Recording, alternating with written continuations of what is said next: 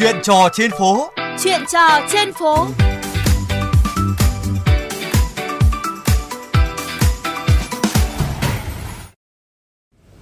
Thưa quý vị, để giảm thiểu xung đột giao thông tại các nút giao có đèn tín hiệu, cơ quan chức năng đã cài đặt độ trễ của thời gian. Dù một hướng đã chuyển đèn đỏ, nhưng hướng khác chưa chuyển đèn xanh ngay, nhằm giúp các phương tiện lưu thoát hết, không mắc kẹt giữa nút giao. Tuy nhiên, nghịch lý vẫn xảy ra tại nhiều khu vực, dù đi đúng theo đèn nhưng vẫn cài răng lược. Điển hình là các nút giao lớn trên quốc lộ 5 vào giờ cao điểm, xung đột giao thông khá dữ dội giữa hướng đi thẳng và rẽ trái trên các trục đường cắt ngang quốc lộ. Hãy cùng Minh Hiếu trò chuyện với người tham gia giao thông tại khu vực này. Xin chào anh ạ, mời anh giới thiệu một chút với thính giả của VOV Giao thông ạ. Tôi là tên là Lê Công Đức, lái xe buýt tuyến 59 của công ty ờ, Bảo Yến. Vâng ạ, là một bác tài xe buýt, chắc hẳn là ùn tắc trên tuyến quốc lộ 5 là chuyện thường ngày với anh đúng không ạ? Nói chung là cái giờ cao điểm thì ờ, thứ nhất là đường tàu, thứ hai là hai đèn đi thẳng chung nhau với cái đèn rẽ trái nên là người đi thẳng và người rẽ trái là sẽ lao vào nhau, tranh nhau đi. Là gây gây ra là ùn tắc là rất chi là nhiều. Khung giờ cao điểm ở ngã tư Châu Quỳ và khu nghiệp Hà Len và cũng như là cả Thạch Bàn cũng vậy. Vâng, anh cảm thấy thế nào khi có đèn tín hiệu nhưng xung đột giao thông vẫn xảy ra? Nói chung là rất là áp lực tất cả các phương tiện, không cứ xe buýt, xe tải, xe con hay là xe máy cũng vậy thôi. Và rất mong là bên ờ, các ờ, đơn vị chức năng đèn để giải quyết cái tình huống này giảm bớt đi cái áp lực và ùn tắc giao thông trên tuyến đường. Vâng ạ, theo anh giải pháp nào có thể khắc phục được tình trạng này ạ? Ờ, Theo tôi nghĩ thì nên là giải quyết là có cái đèn rẽ trái riêng và đèn đi thẳng riêng để các phương tiện có thể được lưu thoát tốt hơn. Cũng nên để cái độ trễ khoảng từ 5 đến 10 giây thì để những cái xe mà người ta đi qua ngã tư đấy người ta vẫn đang ở tốc độ rất là chậm, người ta chưa lưu thoát hết.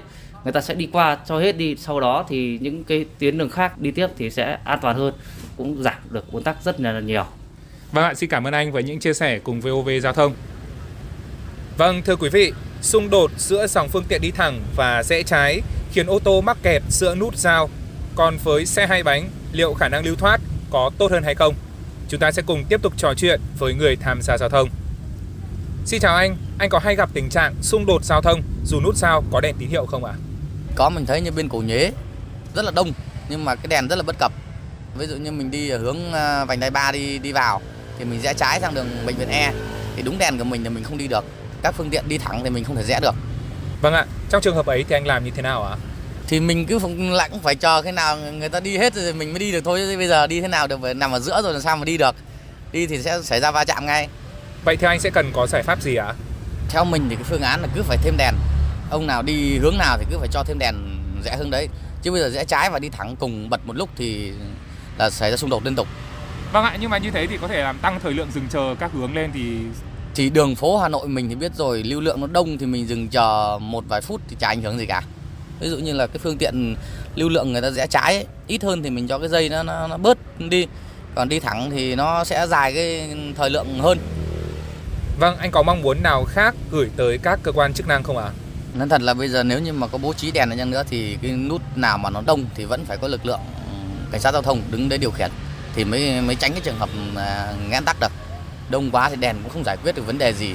Vâng ạ, xin chân thành cảm ơn anh với những chia sẻ cùng VOV Giao thông ạ. ừ rồi rồi cảm ơn Thưa quý vị, với thực tế hiện nay, người tham gia giao thông mong các cơ quan chức năng sẽ thường xuyên bám sát tình hình, nghiên cứu để tối ưu hóa tổ chức giao thông tại từng nút giao, sao cho giảm thiểu xung đột, ứng dụng công nghệ nhiều hơn để các cụm đèn hỗ trợ đắc lực cho việc tổ chức giao thông, giúp người dân đi lại an toàn và trật tự. Chuyên mục Chuyện trò trên phố hôm nay xin được khép lại tại đây. Quý vị và các bạn có thể nghe lại chuyên mục trên trang vovgiao thông.vn hoặc các ứng dụng podcast dành cho di động. Hẹn gặp lại quý thính giả trong các chuyên mục tiếp theo.